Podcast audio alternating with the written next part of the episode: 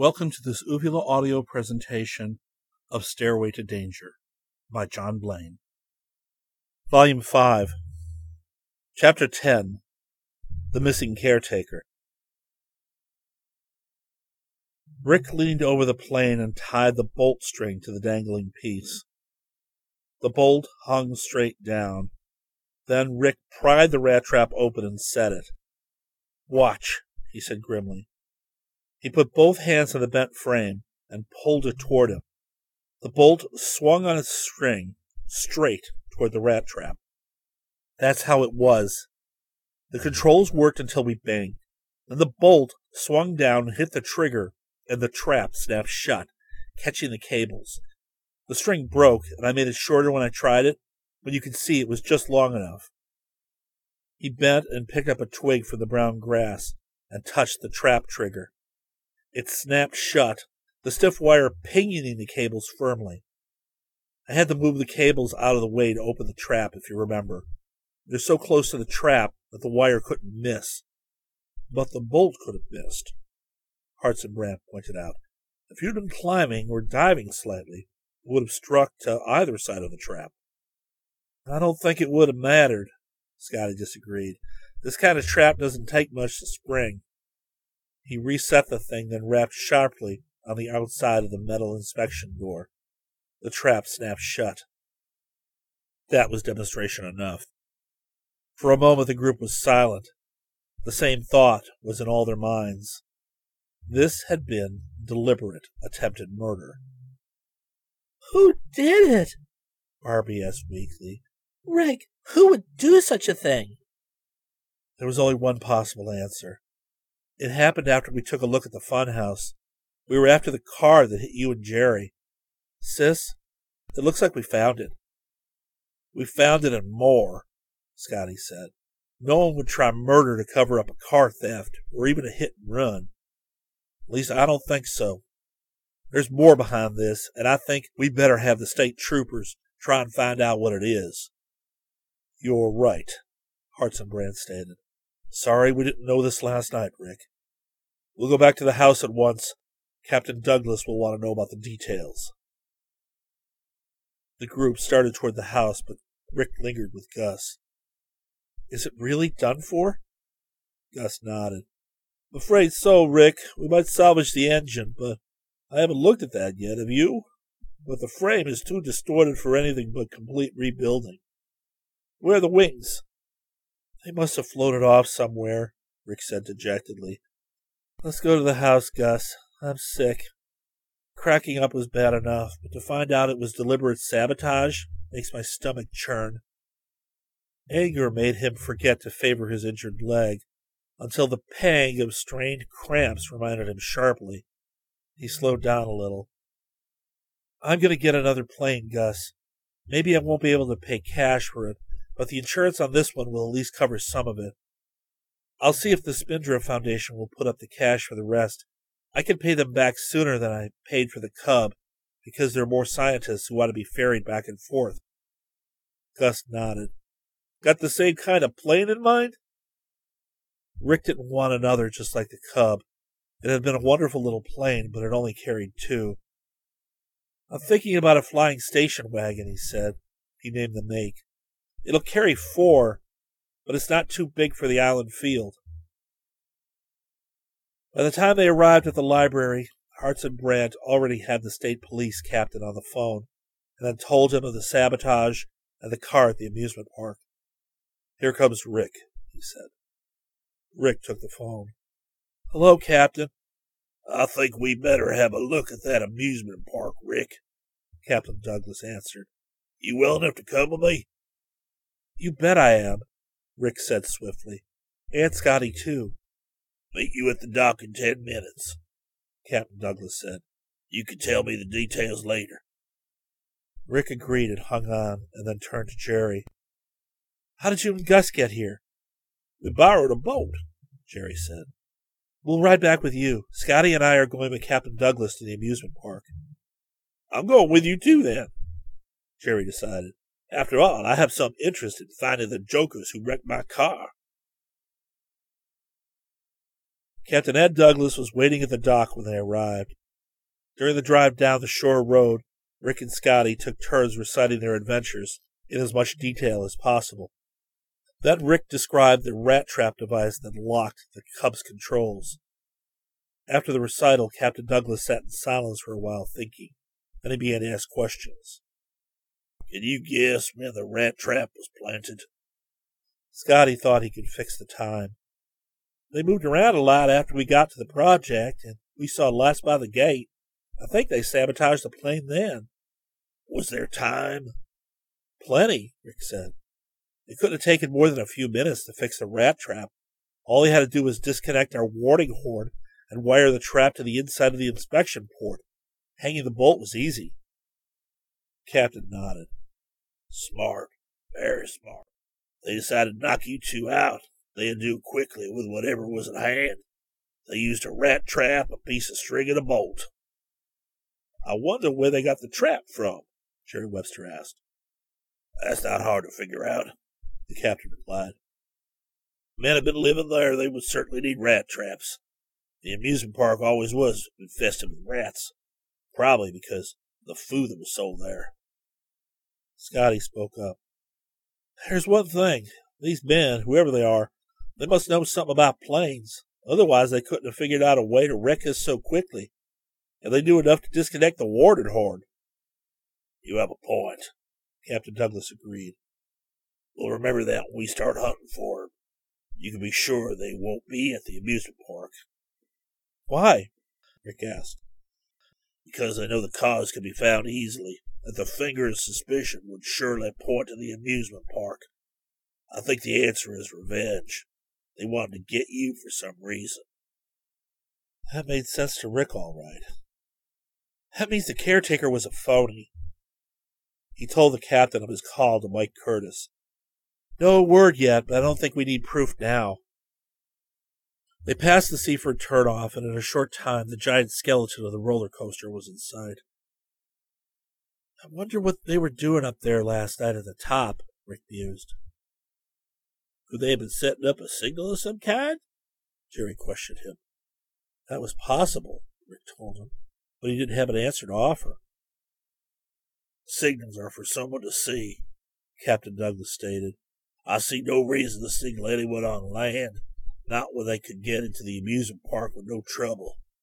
Could these men have been signaling a boat offshore? Golly, Scott exclaimed. That could be it. You suppose we bumped into another smuggling case?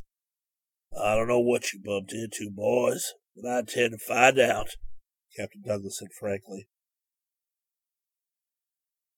A patrol car was waiting on the highway in front of the amusement park fence. As Captain Douglas and the boys drew up behind the car, a trooper got out and saluted the captain. Nothing happening here, sir. All right, Parks, thanks. Rick, where's this hinged board? Rick made his way through the tall grass. His leg was hurting a little now. Scotty followed, and they found the hinged board and loosened screws. Captain Douglas slipped through, then two troopers and the boys followed. Haven't been to this place for years, Jerry Webster remarked. I've forgotten what it looks like. Scotty pointed to the funhouse. There it is, Captain. Front of the funhouse, the state police officer stopped and surveyed the top of the roller coaster. Show me exactly where you saw the light. It's hard to be sure, Rick said. It was pretty dark, but I think we saw it right there at the highest point. The tracks rose to a high curve and dipped again. At the top of the curve, the underside of the track was solid boards. Elsewhere, there were boards with spaces between, like railroad ties. Signaling, Captain Douglas muttered. Doesn't seem to be any other possibility but signaling to home. At the rear of the building, Rick pointed to the crosspiece that had given way under them. Captain Douglas shook his head. The way you kids take chances give me gray hair. If I hear of you pulling anything like this again, I'll put you in the cooler just to keep you safe. Wasn't much of a chance, Scotty objected. We were just unlucky. If the crosspiece hadn't given way, the men wouldn't even have known we were around. If the crosspiece hadn't given way, Jerry repeated, take a look at that structure. That's nothing but a termite's lunch. I bet there isn't a sound timber in that whole thing. He's right, Captain Douglas agreed. Come on, let's go inside. The back door, which led into the room where the two men had sat, was not locked. One of the troopers, hand on pistol, pushed it open. He stepped inside, disappeared for a moment, and came back to the doorway. No one inside, Captain.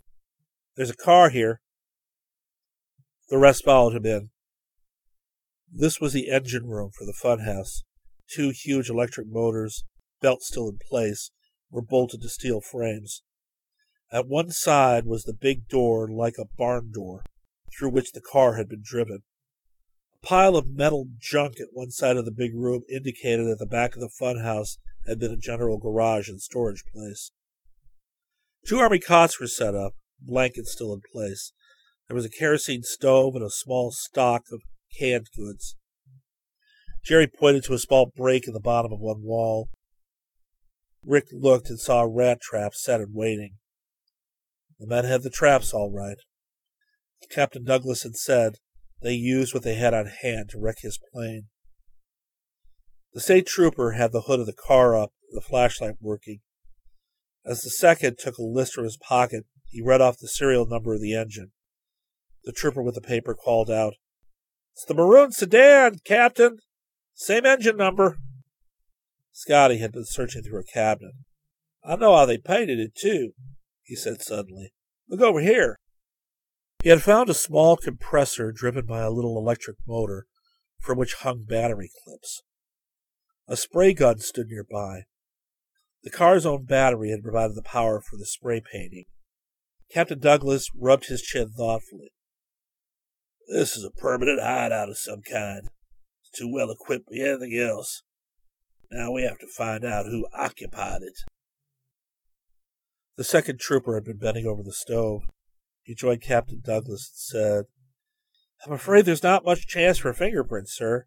The stove has been wiped clean, and I bet the car has too. All we could do is hope they overlooked a few places. We'll try anyway, Captain Douglas decided. Parks, go back to the barracks and get yourself an outfit.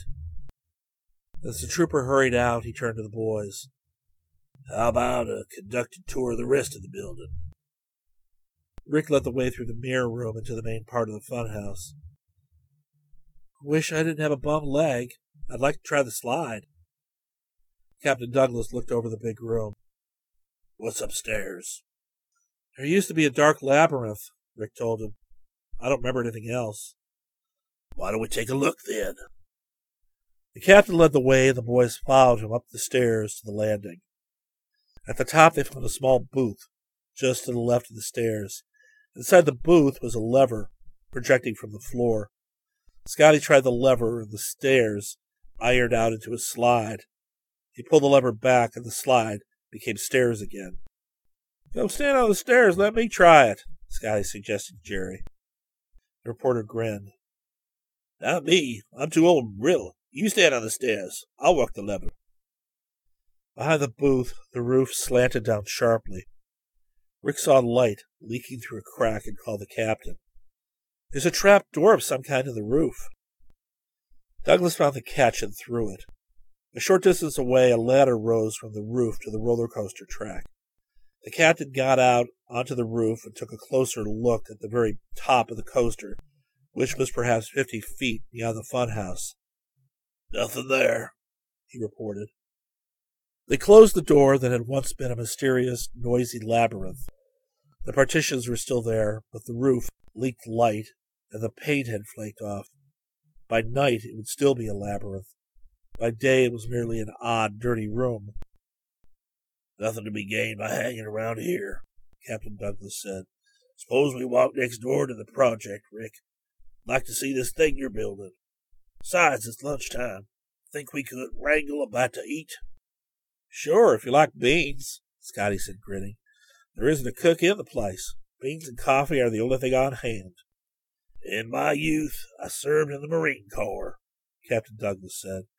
I estimated once that I had probably eaten about ten billion beans when I was in uniform. I think I could eat a few more. Rick cautioned Jerry as they walked to the fence and around the corner to the project. We don't mind our friends looking in on the project, but no stories, Jerry, please. We'd rather not have any publicity. Weiss and Winston greeted the boys and the officer. We are making good progress, Weiss reported. There will be a preliminary test tomorrow sometime, and perhaps we can make an outdoor test on the following day, unless we run into unexpected difficulties. Incidentally, Winston added, your father called Rick. He said to tell you Mike Curtis had phoned. He asked if you could meet him at the Whiteside Landing at nine tonight. He had something to tell you. Rick looked at Captain Douglas. Mike has been working on the amusement park ownership, I guess. We'll meet him, Captain, and then we'll give you a call. This may be a lead, and if so, it'll be our first one. Chapter 11 Shots in the Dark I suppose it isn't really strange that those men should leave a perfectly good car behind, Barbie remarked. After all, it wasn't their car. Rick grinned. The owner is going to be surprised when the police return it. He loses a maroon sedan and gets a black one back. I hope it isn't a girl who owns it, Barbie said. The two boys and Barbie were sitting on the front porch of the big house, looking at the ocean, waiting until time for Scotty and Rick to go to the pier to meet Mike Scotty hadn't been paying much attention to the small talk between Rick and Barbie, but he looked up at the last remark. Why do you hope it isn't a girl? She probably picked all her clothes to go with the color of the car, Barbie said seriously. Now she'll either have to have the car repainted or get a whole new wardrobe. The boys laughed so hard that Hartson Brant came out onto the porch to see what had happened. When Barbie repeated her remark, the scientist grinned. I don't know what all the laughter is about. That's a good theoretical conclusion based on empirical data. Rick lifted his eyebrows. And just what is empirical data? His father chuckled. You'll find a dictionary in the library. Scotty looked at his watch. We have time enough for a little research. I'll go look it up. While Scotty was gone, Hartson Brant asked, Do you feel well enough to go out tonight, Rick? I could go to meet Mike for you. Thanks, Dad. I'm fine, honestly. I knew you'd get in trouble if you tried finding that car, Barbie said. Hartson Brant smiled. More empirical data. Now I'm getting really curious, Rick replied. What's keeping Scotty? Barbie looked in through the front door. Here he comes now. Scotty was grinning. Add a new word to the vocabulary, he told Rick. Empirical means based on observation and experience rather than on science or theory. In other words, it's the way that girls reach conclusions. Well, Barbie said smugly, if I may make an observation, it's my experience that every time you two start to unravel a mystery, you get into trouble. She looked pointedly at Rick. That may be empirical, but it's true. I can't deny it, Rick said. But this case has taught me a lesson. You mean you won't try to solve any more mysteries? Barbie asked quickly. Not exactly, Rick replied with a grin. The lesson is to be more careful to invent a new warning system for the next plane I get. One that can't be disconnected by some smart guy like the one who sabotaged us. Listen, Rick, Scotty said with a glance at his watch. We better get started. Mike should be arriving in the next fifteen minutes. I hope he has something that'll give us a new lead, Rick said. An empty amusement park isn't much help to Captain Douglas. Chances are the caretaker and his pal are out of the area by now and in some other car. I'm afraid you're right, Rick, Hartson Brant agreed. But every possibility should be explored. Ask Mike to stay here tonight if he plans to stay over. The boys said good night to Barbie and the scientist. Rick patted Dismal, who had been asleep at Barbie's feet, and the two walked down the path to the landing steps. It was dark with only a faint trace of sunset remaining on the western horizon. Rick chose the speediest of the island's two boats and asked Scotty to take over. He was most comfortable with his legs stretched out, and that wasn't possible in the driver's seat. He cast off the lines and got aboard as Scotty started the engine. Then he relaxed as the other boy backed out of the slip, spun the wheel, and started them off toward Whiteside. Scotty switched on the searchlight mounted on the bow, and a swath of white light showed the water ahead. He advanced the gas lever, and the bow lifted with increased speed. Rick spoke over the engine roar. It'll be good to see Mike again. Scotty nodded. Even if he doesn't have much news. The run to Whiteside was a short one. Before long, the lights of the town were bright enough to make use of the big searchlight unnecessary. Scotty cut the switch and steered toward the string of lights that marked the dock area. The small boat pier which they used was beyond, and it had no lights. A few other boats were tied up when they arrived, but there was no one in sight. Scotty cut the engine as Rick tied the craft to a cleat. We must be a little early, Rick said. His voice sounded loud in the sudden silence. We might as well wait right here. Scotty agreed, and they sat in companionable silence, waiting. A car came down the road toward Whiteside, but turned off before it reached the pier. The water lapped gently against the side of the boat, and Rick began to feel sleepy. Once he thought he saw someone move across the shore toward the end of the pier. It was too dark to see details. He saw only a vague silhouette against the glow from the city. He started to call out and then realized that Mike would drive into the parking lot among the trees that lined the waterfront at this point. He sank back into the leather seat. Probably somebody out for a breath of cool sea air. It was a good night for it. Car lights appeared from the direction of town. Rick waited to see if the car was going to swing into the parking lot or whether it was a casual passer-by going along the waterfront road toward the summer cottages a half mile beyond. The car slowed and passed the end of the pier and swung into the parking lot.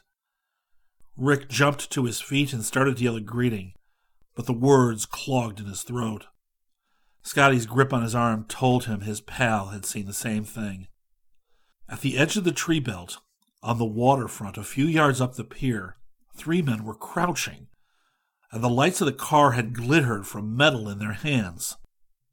Rick and Scotty acted instinctively as a unit in such cases. Without speaking, they got to the pier, crouched, and ran along it. At the end of the boardwalk was crushed rock fill, which anchored the inshore piles. They reached it and scooped up rocks without stopping, and ran toward the parking lot.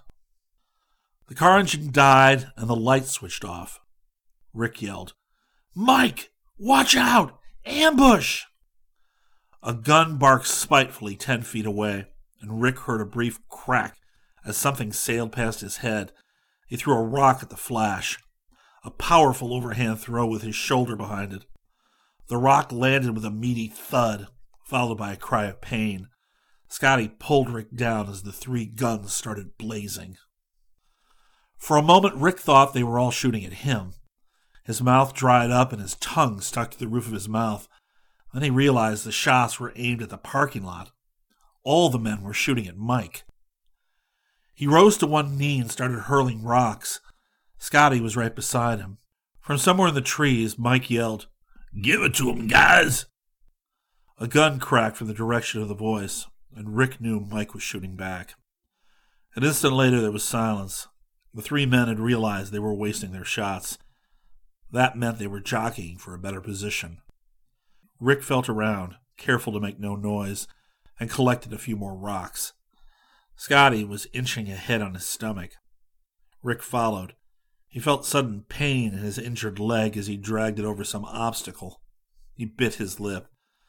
The three men would shoot at any noise he knew, and he didn't intend on making any. Scotty was a dim figure moving slowly forward. Rick kept his eyes on him, ready to take a cue from his friend. He saw Scotty rise to one knee and saw his arm move. A rock landed off to their left. Instantly, guns cracked as the unknown enemy fired at the sound. Scotty had tossed the rock with his left arm. His steady right arm flashed down in a strong throw, and a lucky one. The rock clashed with metal as one of the enemy let out a strangled yelp as a pistol clattered to the rocky ground.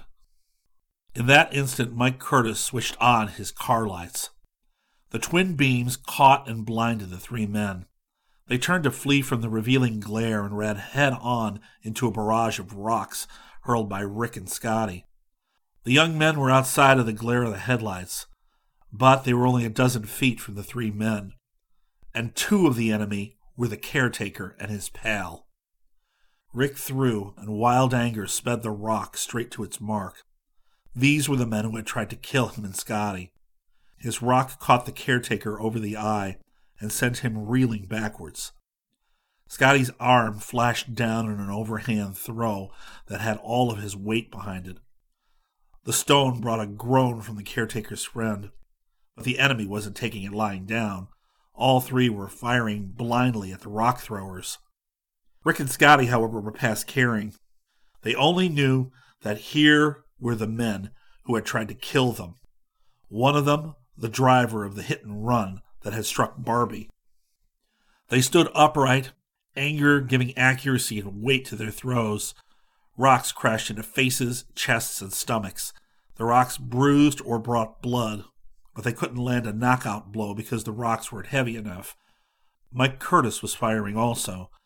Suddenly, the third man clutched at his arm and dropped his pistol. Instantly, the red headed man, who had been with the caretaker, let out a yell Get out the lights! As though on signal, the lights went out.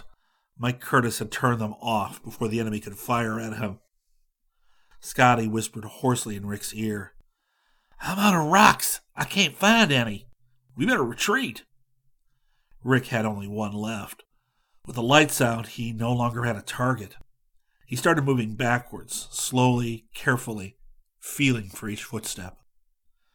Now that the face to face fight was over, at least for the moment, he realized how foolish he and Scotty had been to stand up to guns while armed only with stones but he felt exultation as well. The gunman had come off second best, and the fight wasn't over yet.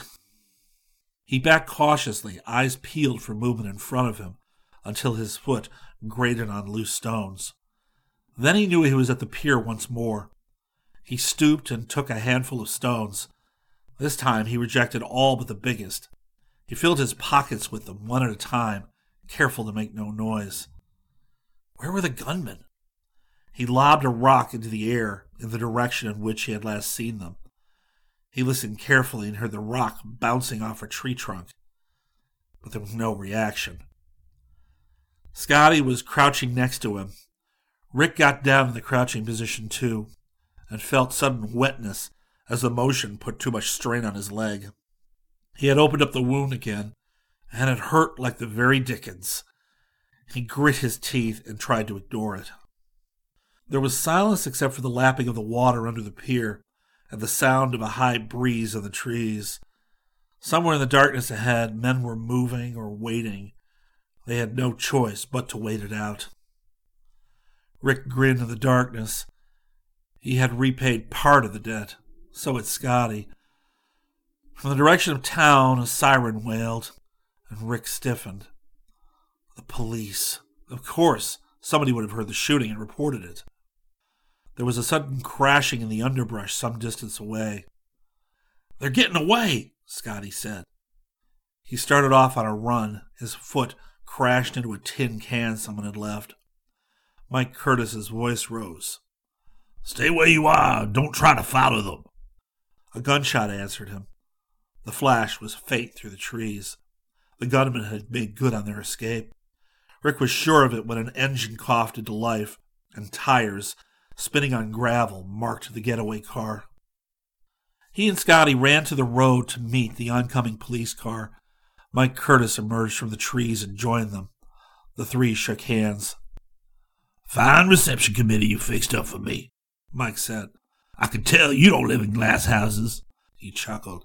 Not after seeing how you throw those stones. The police car saw the three and skidded to a stop. An officer leaned out. So tell me, who's been shooting? Go after them, Mike snapped. They headed up the road not a minute ago. You may catch them if you step on it. Not so fast. Who are you? Rick stepped forward. I'm Rick Brant. Please hurry. You might be able to catch them. The driver of the police car turned his flashlight on the three.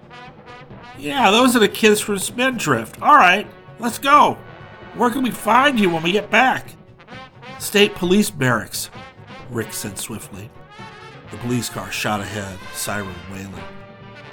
Too bad we didn't see the car, Scotty said. We can't even pass on a description to the roadblocks. Rick had a sudden thought. Who says we can't? Listen, they're marked up plenty. Let's go to Captain Douglas. He can radio a description of the men. The roadblocks can stop every car and look the occupants over, can't they? Mike Curtis was already running for his car. You're right, Scotty exclaimed. Come on, we may get them yet.